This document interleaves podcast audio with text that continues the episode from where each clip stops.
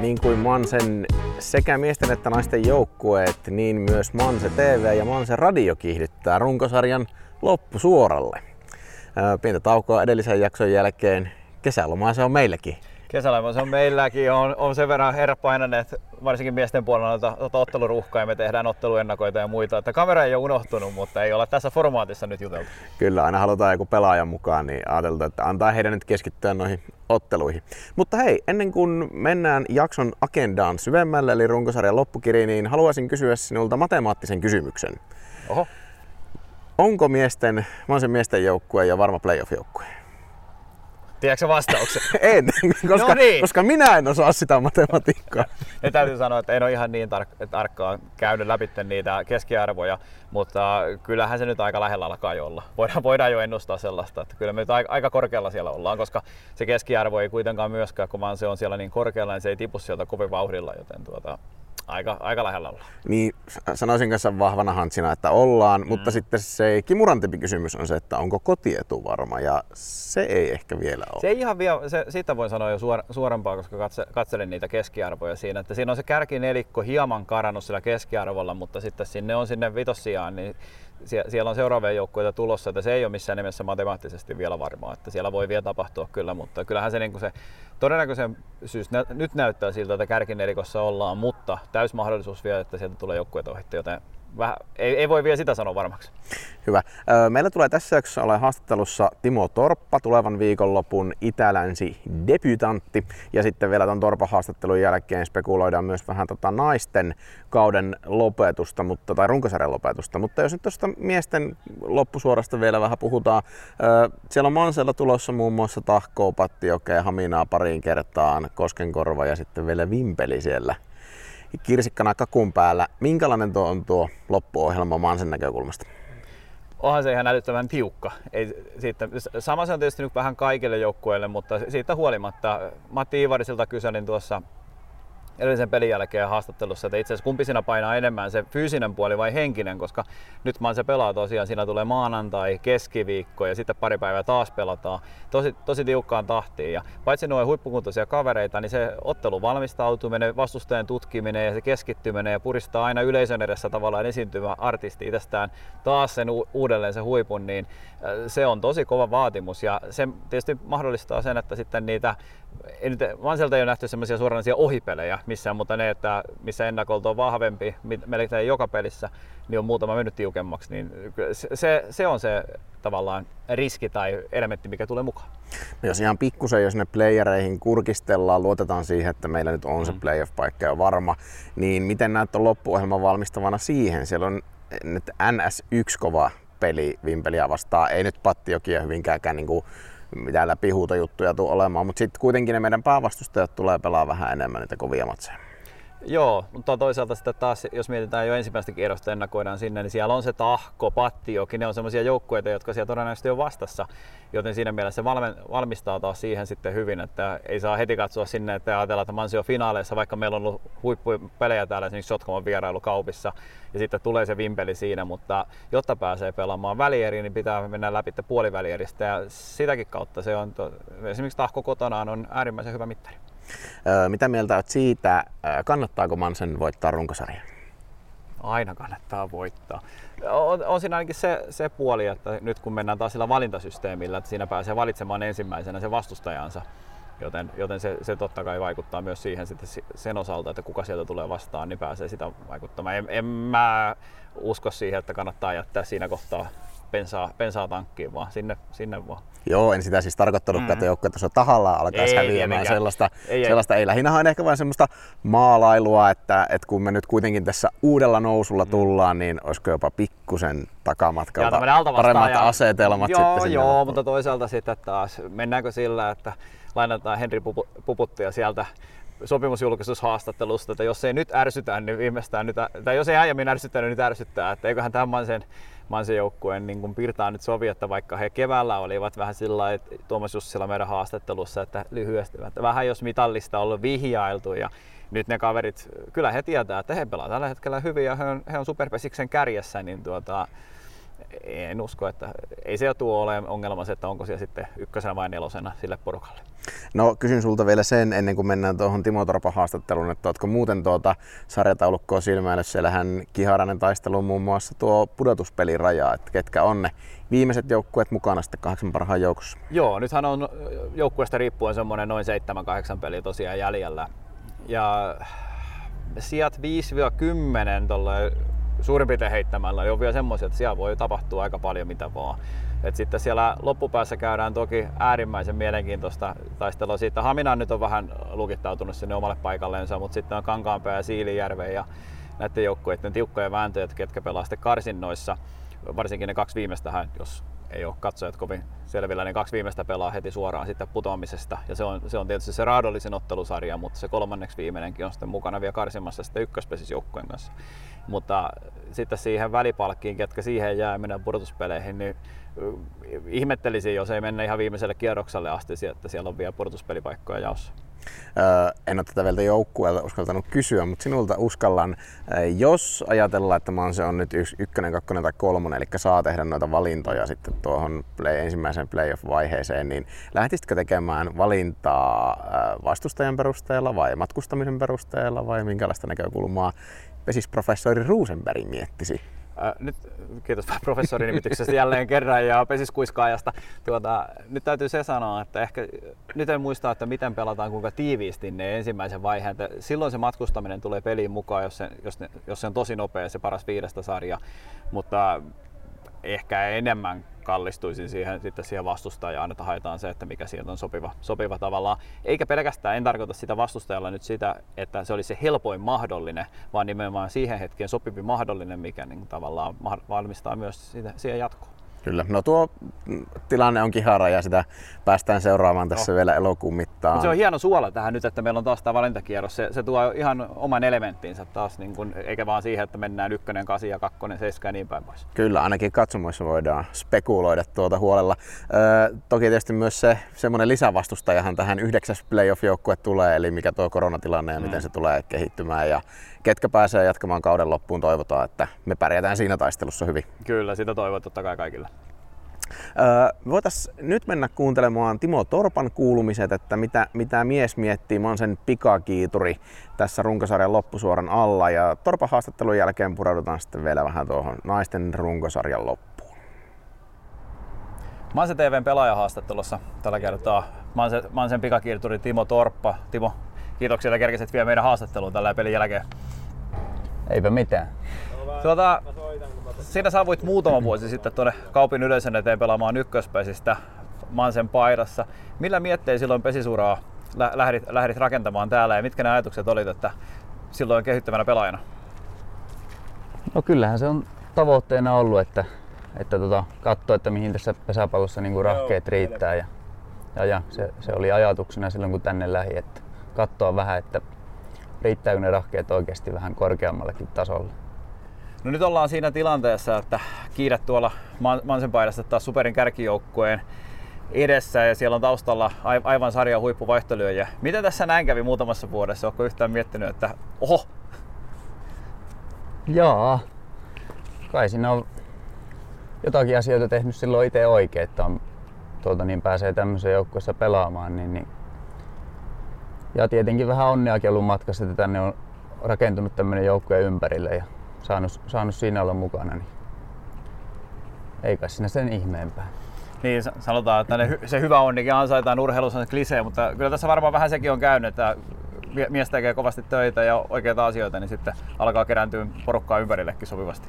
No joo, kyllä se omalta tasolta varmaan sen kovan työnteon, työnteon kautta, että en ole ollut mikään junnu tähti ikinä, että se on sen työn, työn kautta tullut se menestys. Että ei ole Junnu tähti, mutta nyt mm. sitten tässä viikonloppuna pelataan Itä-Länsi. Ja tämän vuoden Itä-Lännessä oli semmoinen erikoisuus, että elävä lajilegenda Toni Kohonen sai valita ympärille idän joukkue. Ja Kohonen valitsi sut omaan jengiin, niin miltä se tuntui?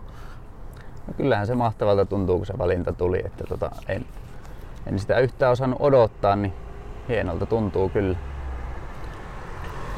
Sen tavallaan si- siinä kohtaa tosiaan, kun Kohoselta se vielä tulee, että se ei tule tavallaan tuntemattomalta valitsijalta, niin oliko siinä, saiko siinä iltana nukuttua, kun tuli, tuli valinta, että hei, nyt ollaan menossa kodejengiin? No kyllä siinä kuitenkin ihan nukuttua sai, että vaikka se hienolta tuntukin, niin, niin, niin. Teillä on konkareita nyt itse asiassa Itä-Länteen siinä pukuhuoneessa use, useampia. Onko sieltä tullut Puputilta tai Puhtimäeltä tai Jussilalta, niin sanotaan pyydettynä tai pyytämättä vinkkejä Keltanokalle, että miten tämä Itälänsi homma toimii? No aika vähän on kyllä tullut. Tässä on ollut niin tiivistävä pelitahti, että on joutunut keskittyä aina seuraavaan peliin, niin ei ole vielä kerennyt tuota edes hirveästi miettiä. Että... Mutta onhan tässä vielä aikaa huominen, niin eiköhän sieltä jotakin vinkkejä tule. Minkälaisen ajatuksen olet lähdössä siihen peliin, vaikka nyt hirveästi ole ehtinyt miettiä? Hieno mahdollisuus, mutta mitä muuta? Jaa, kai sitä omilla, omilla vahvuuksilla täytyy lähteä sinne pelaamaan, että kuitenkin ensikertalaisena niin näyttämään tietenkin parasta osaamista. Ei sitä oikeastaan muuta voi pelaajalta pyytääkään, se, se niin. on se niin. parasta. No siinä Itäläinen jälkeen sitten taas hypätään hieman siihen, niin siinä tulee itse asiassa aika kovalla, kovalla pelitahdilla sitten teillä ja siinä alkaa vähän runkosarjan loppukin sitten lähestyä. huomaako näissä peleissä nyt kun aletaan mennä elokuulle, niin esimerkiksi jo kovin paljon pelillisiä eroja, mitä oli ne runkosarjan alkukierrokset? Onko se erilaista peliä? Nyt oli paha kysymys. Joo, joskus tulee, tulee sellaisia. Tavallaan sitä on, on pelin tempo, pitää, pitääkö olla tarkempi? No ei se ehkä sinänsä. Ehkä, ehkä silleen, että playereita kohti mennään, niin se oma peli, niin siinä, siinä vähän hiotaan semmoisia pikkujuttuja jo kohti playereita, niin, niin, niin se on ehkä se suurin, suuri juttu, mikä muuttuu tähän loppukautta kohti. Niin rakennetaan sitä peliä syksyä kohti. Sitten ehkä vielä aavistuksen pahempi kysymys tuosta pelistä, niin on taas sellainen, että olet tosiaan Mansen paidassa nyt pelannut noita ykköspesiksen kärkipelejä, mutta myös sitten nyt olet päässyt pelaamaan superpesiksen aivan, kärkiotteluita, niin mikä siinä pesäpallossa muuttuu, kun vaihdetaan ykkösen kärjestä superin kärkeä, esimerkiksi Etenian kannalta? No, ainakin kentälle menossa se, se että tota, ei sinne niin huonoilla lyönneillä ei pääse kentälle, että kyllä se pitää olla niin kuin onnistunut, onnistunut lyönti, että sieltä kyllä palo tulee, palo tulee epäonnistumisilla. Että tota, se siinä tietenkin ja luk, lukkarit tietenkin paljon parempia, niin kyllähän siellä pesiltä lähdöissä, niin siihen se vaikuttaa aika paljon myös. Et, et, et. En mä sen kummemmin osaa sitä selittää. Mutta voinko tulkita vähän sillä tavalla, että kun olet siinä matkan varrella kasvanut, niin siinä myös miehen taidot tavallaan tulee, että jos se muutaman kesän takainen Timo Torppo olisi heitetty nyt tänne, tänne haastamaan superin, superilukkareita, niin olisiko valmiudet silloin ollut vielä siihen? No ei varmasti, että kyllähän tässä on niinku kokemusta tullut ja semmoista röyhkeyttä tuohon kentälle ja etenemiseen muutenkin. Että siinä tullut aika paljonkin kehitystä tässä parin vuoden aikana, että, että pärjää täällä. Että ei varmasti olisi kyllä pari vuotta sitten niin pystynyt tällä tasolla pelaamaan. Viimeisenä vielä sellainen pieni eteniä kysymys. Että vanha, vanha klassikko sanoo, että jos ei eteniästä tuota muutamaa kärpästä sieltä kakkoselta kärkkyessä, niin ei ole ollut riittävän aktiivinen. Uskotko sinä semmoisen samanmoisen tai onko se ylipäätään 2020-luvun luvun totuusena?